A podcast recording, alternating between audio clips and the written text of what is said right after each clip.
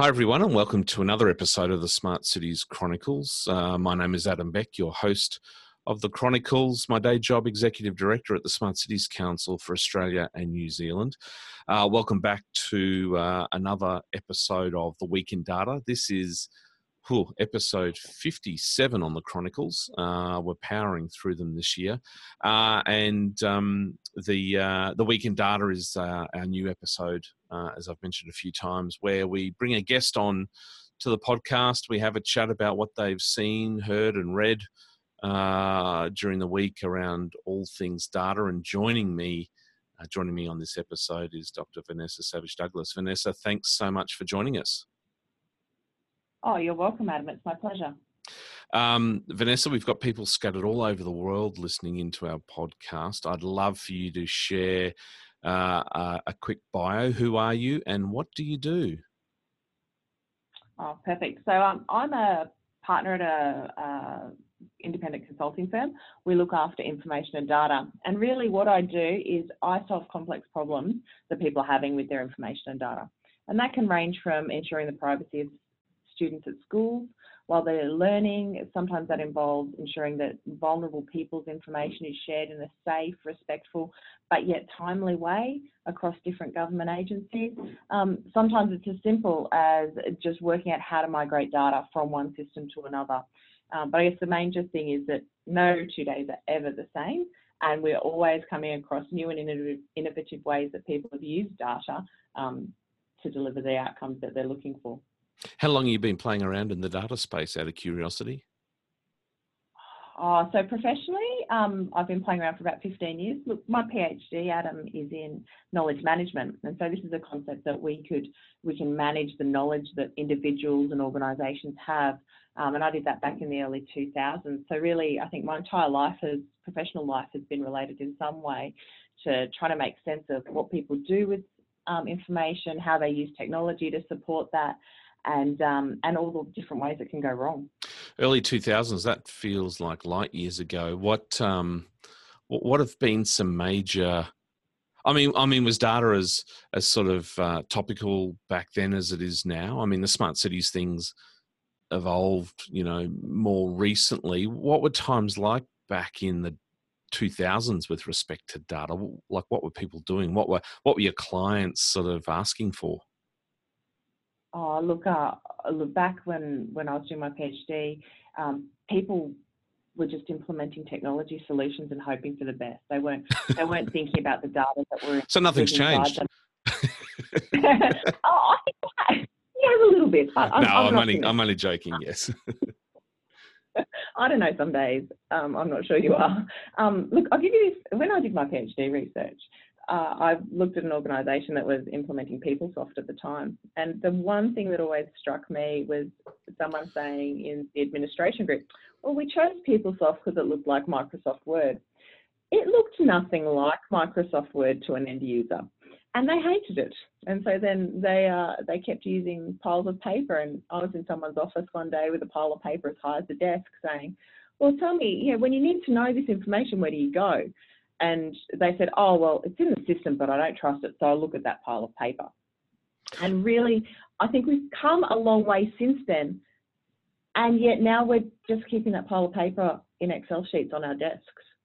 I was um, I was talking to my daughter last night. Her first uh, first day of university is today, and um, she's in a brand new campus um, uh, in in uh, in Brisbane, and um, I was sort of describing what what things were like when I left my last day at university, undergraduate. I don't know what that was, 1990 something. Um, I was handing some books into the library, you know, never to come back. Finished my my undergraduate, and I was telling her that um, uh, as I was leaving the library, I was watching them set up three computer terminals where the internet was getting connected, um, and you know, there was no email address back then when I was there. So uh, I think the only kind of identity and sort of fingerprint I had was like a student ID card. Um, and of course now, you know, with university, you know, courses are online, laptops are in the uh, in the in the lecture uh, theatre, um, email addresses. Um, the the entire sort of data world has has sort of gotten to a place where literally um, we are hyper connected. Um, I on Monday was down in uh, in New South Wales, and the minister for customer service, Victor Dominello, was uh, was again using that term. Data is the new oil. Um, I, I, I, sort of you know I, I irk at times when I hear that, but give me a sense of you know sort of where this world is at at the moment. What are you what are you sort of seeing and hearing, particularly around this idea of the you know the the, the quantum of data and, and and so forth. Yeah.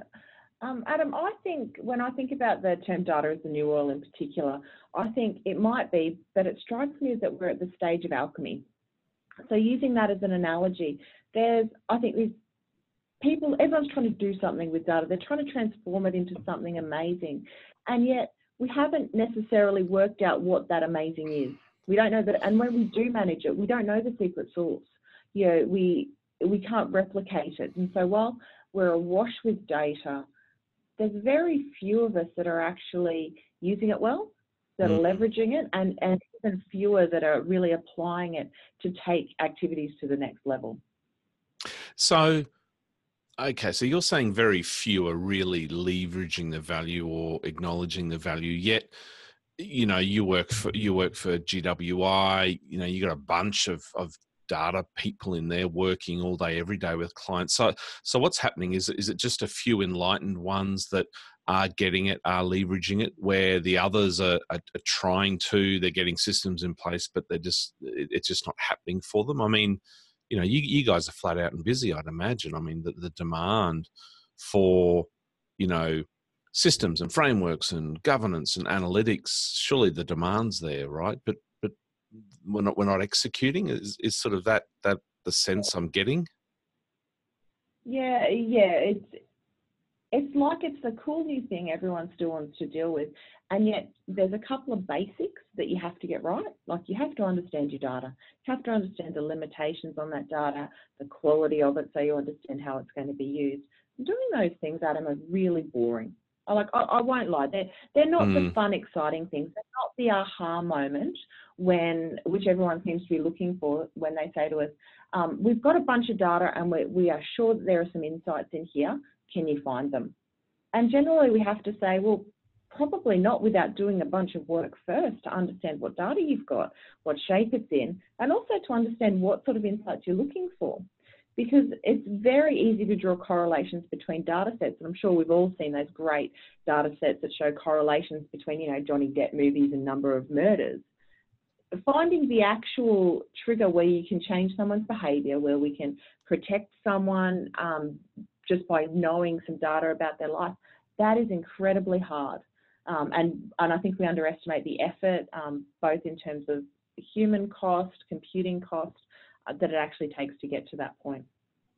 Okay, so let's get on to the topical stuff. Not that that wasn't topical, of course, but um, my topic of uh, what have you seen, heard, or read recently? What have you got for me?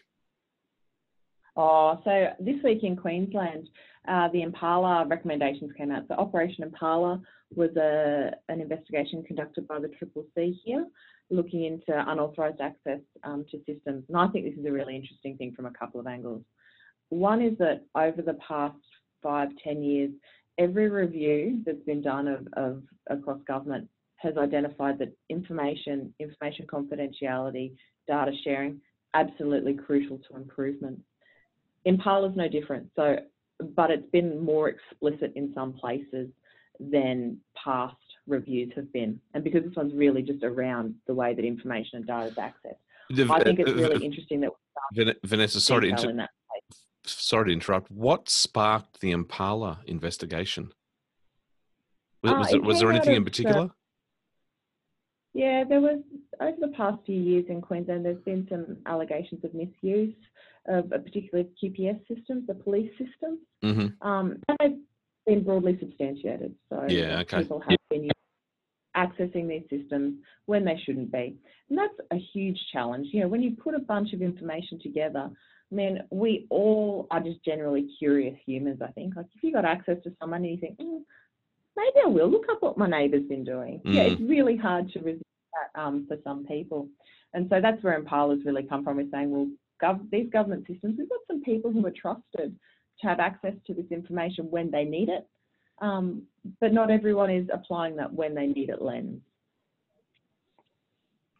So you alluded to the fact that there's been multiple sort of similar investigations over time and obviously some some systemic issues there around how information is is managed.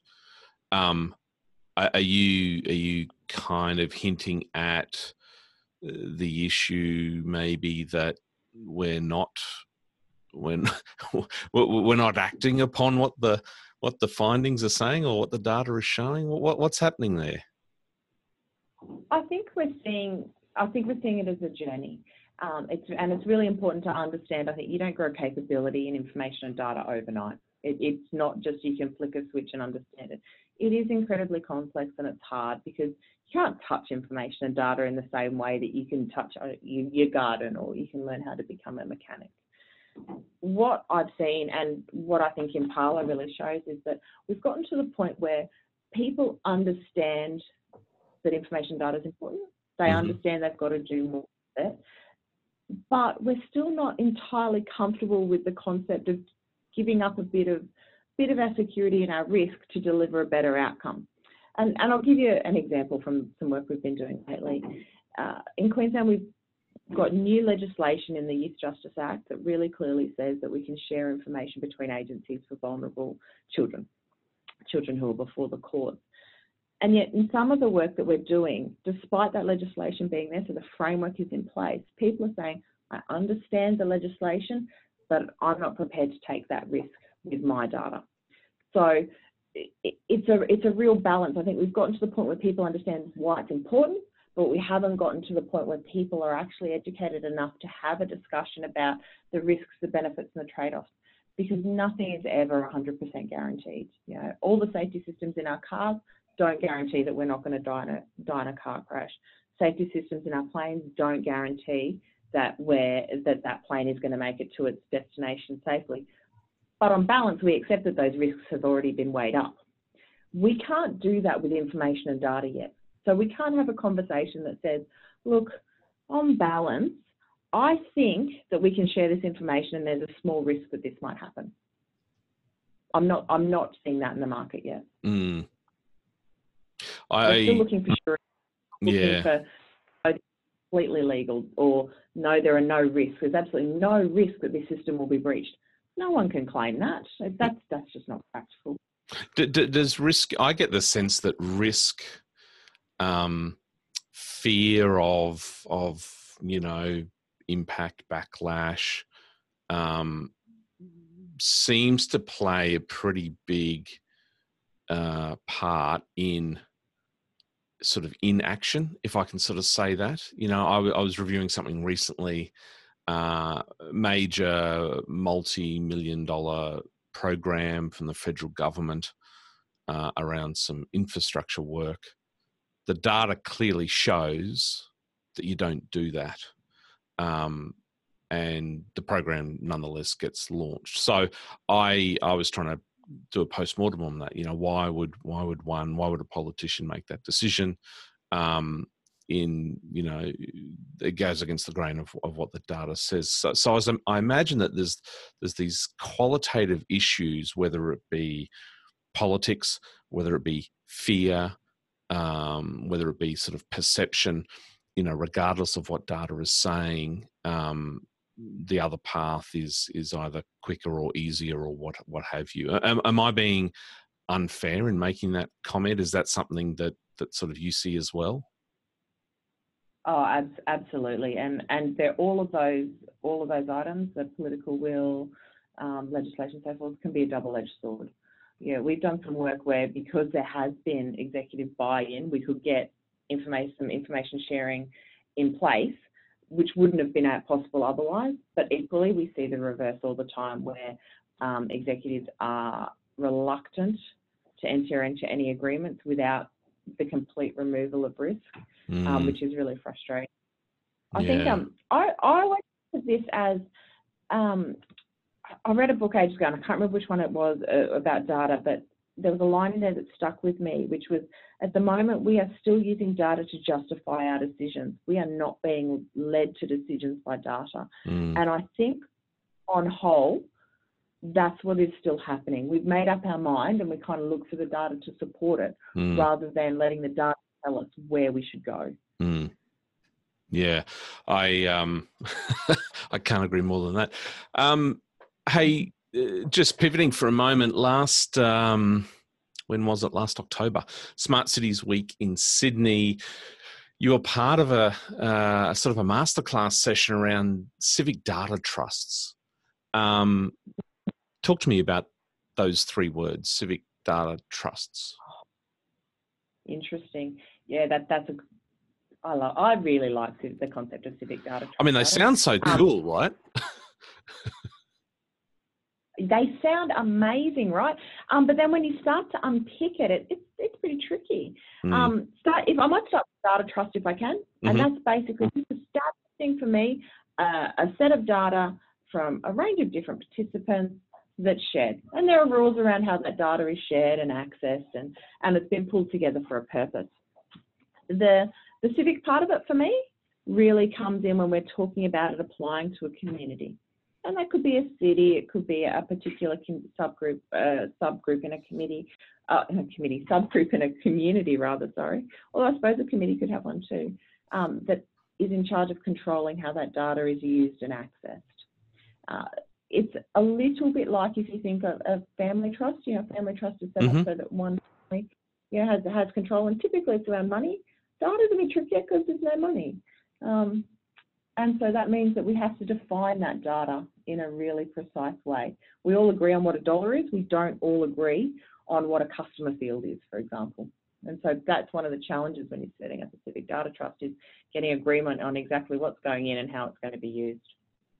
You know, I um, I kind of have been trying to read a bit about this over the past sort of six months, and I've been penning some thoughts around data trusts, and you know, this this sort of intersection between community engagement, you know, data, um, government, technologists, you know, and, and and I suppose I'd be lying if sort of the Sidewalk Labs project in Toronto wasn't an influence in my interest here, but um, uh, I in my journeys and in my research, you know, th- th- this kind of solid, classic um, research and case studies around data trusts, as you just described it there. You know, similar modeled, you know, on a similar basis to sort of you know family trust and so forth. Um, but you know, with with this sort of greater uh, concern, real or perceived, around you know digital things in the public realm and cameras and capturing and sensing and sort of this explosion of IoT and many parts of our daily life sort of being recorded somehow.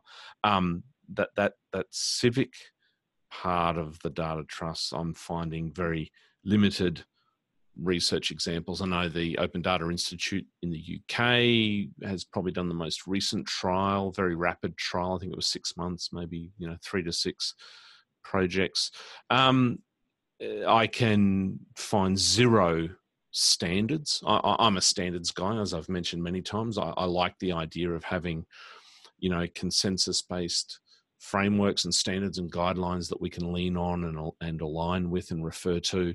Um, but you know, we're we're we're sort of in new territory here with these data trust kind of ideas. You know, it's based on you know what others have done, copy and paste, tweak it maybe. Um, what what and where are we at with respect to some of these emerging um, sort of processes? You know, data trusts. Um, we've also got you know digital twins. You know, these emerging platforms and processes that help us activate our data. Uh, in some way, we're we're operating in a little bit of a vacuum when it comes to sort of standards and policy and, and guidance. Again, is that just me and my interpretation, or are you seeing or hearing the same? No, look, I, I hear. I think I'm hearing exactly the same, and I think it's in part the nature of living on the bleeding edge You, you, someone's got to be first, and you know, unfortunately, if we're thinking about this first, that that that's us. Um, and without those examples, I think it is really difficult to work out what those what standards we expect to have in place. I also think we're still struggling to really relate things like digital twins and civic data trust to discrete work, real world problems. I think because they've got so much potential, um, just as technologists and as humans, to be honest with you, we look at that and go, wow, look at all these cool things that we could do. But it's much harder than to bring it back to mm. one discrete problem. And that's one of the things I do like about the Sidewalk Labs example is that they've tried to do that. Mm. Tried mm. to, say, okay, we understand the project, we understand the nature of the information. Um, but back to our point from earlier, it's exhausting bringing all that together. So if you think of, we talk about all the surveillance data that's out there. Imagine the job of going through and collating and putting together and then matching up because those crosswalks between all the different data sets for surveillance data. I mean, obviously, some of the um, national security agencies will do this, but that's a huge job. And it's not a particularly interesting one. Like, in and of itself, it's not going to give you anything, but it is a really important enabler. Yeah. So I think what we we need to focus on are those really discrete um, case studies that can actually prove that these concepts work, prove what needs to be involved in each of them, and then start putting the feelers out for the next one. Yeah, yeah. Um, okay. What have you heard recently around data that's intrigued you? Have you heard anything? Overheard anything? Uh, look, at the moment, I'm a little bit fixated on one thing that uh, one of my clients said to me the other day, which was we haven't gone and passed all this information sharing legislation for people to come up with new reasons not to share. That that has, for me has been the um, mantra of my week. Yeah. Um, but I, it's really interesting. It speaks to that concept of trying to maintain the status quo and not doing anything without risk. Um, but yeah, we all talk about the importance of it, right? Like we all talk about how we how we bring it together um, and how we need to do that. Is is there? Um, let Let's talk about time for a moment. The concept of time with with with data, and, and what I mean by that is, I, I, was I was running a think tank session. I don't know a couple of weeks ago now, and um, we were uh, I think we were having uh, a discussion around climate and climate change um, and the Paris Agreement. Um, the idea yeah. of reducing our emissions and the idea that you know we don't have a lot of time, and and I sort of quipped, you know, and and sort of said, well, you know, it's now it's now 2020, right? We've turned the corner of the decade, and we have 3,715 days left until it's 2030, and yeah that kind of it starts to put things into perspective, right? Three thousand seven hundred and fifteen days. Yet, you know, you can't wait right up until the end to try and do something. So you probably got to bring that back. So you got to got to maybe I don't know. I'm just playing with halves at the moment. You know, fifteen hundred days. Um, is there is there any sense of um, urgency around uh, you know embracing the, the value of data and insights and making better decisions. Is, is, there is that that sense of urgency in your field? Do you see or hear anything, or is it just you know auto you know you're on autopilot, or you know we'll we'll work this out? You know, it, it, does urgency play a role at all? Does does does time and the need to sort of solve problems now in, in any sense of urgency come through in any any of the work that you do, or I don't know, where do the data nerds hang out? Do you do you ever talk about this this issue? Look, I've been trying to get a data nerds in the pub going for a while.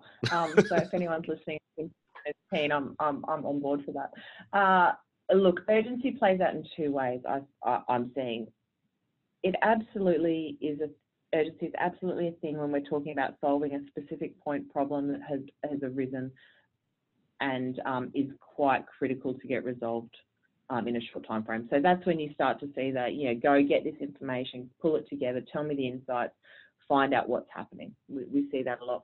What we don't see is then that necessarily translating into a longer term initiative to actually lift capability so that next time the crisis arrives, we don't have to deal with it.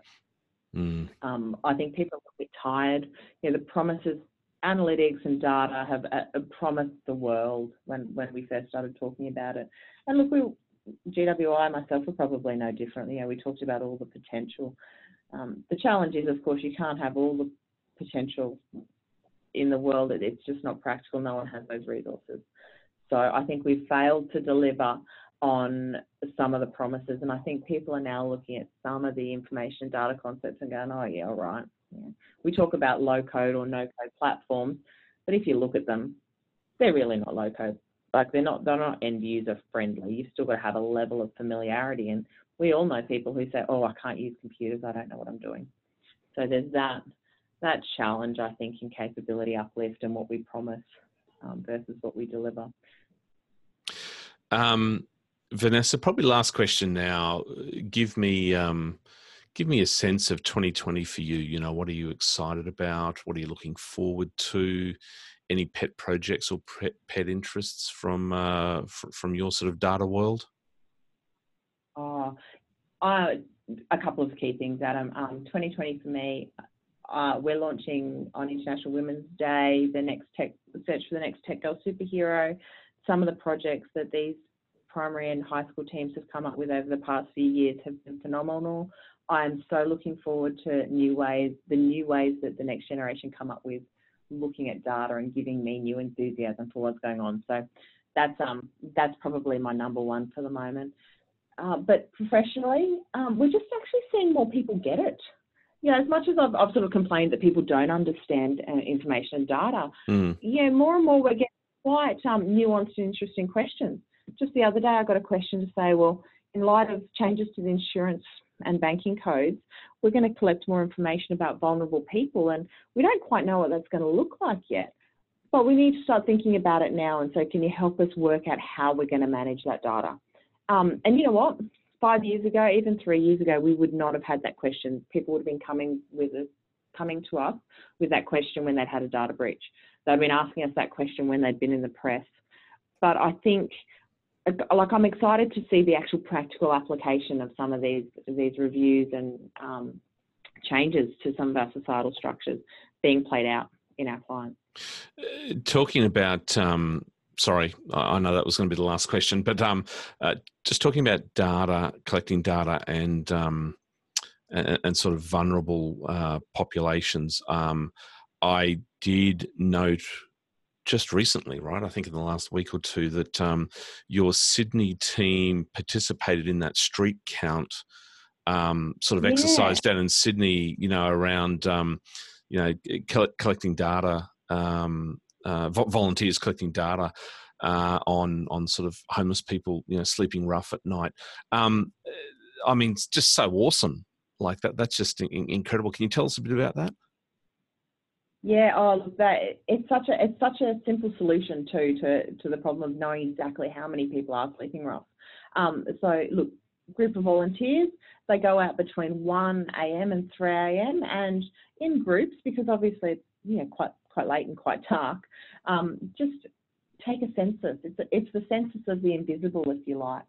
Um, just to see where people are, where people are sleeping, how many people are actually there. Yeah, you can't plan without hard numbers, and that's really the purpose of, of that activity is to say, well, let's quantify the problem that we all see every day in our cities. Yeah, I, I love that. You know, technology and data helping our most vulnerable populations. Um, something very, very dear to our heart. Uh, and and you know, congrats on uh, on on having uh, your team in Sydney involved, and also, of course, the leadership of the city of Sydney, I suppose. So um, so that was great. Uh, Vanessa, thanks uh, thanks so much for joining us today. It's been a delight to have a chat to you about you know all kind of things and stuff around data what you were seeing and hearing it's been very enlightening uh, and um, uh, hoping that you uh, you have a fantastic day thanks so much for joining us oh look anytime adam it's, it's been really great to chat to you And for our listeners who are not subscribing to the Chronicles podcast, you can do so. Uh, go to the place where you listen into your podcast. You'll find us there, Smart Cities Chronicles. You can also head to our website, smartcitieschronicles.com, or send us an email, uh, chronicles at anz www.smartcitiescouncil.com. My name is Adam Beck, host of the Chronicles. Uh, thanks for joining us on another episode of our The Week in Data. Uh, we look forward to bringing you another episode soon. Until then, have a great week.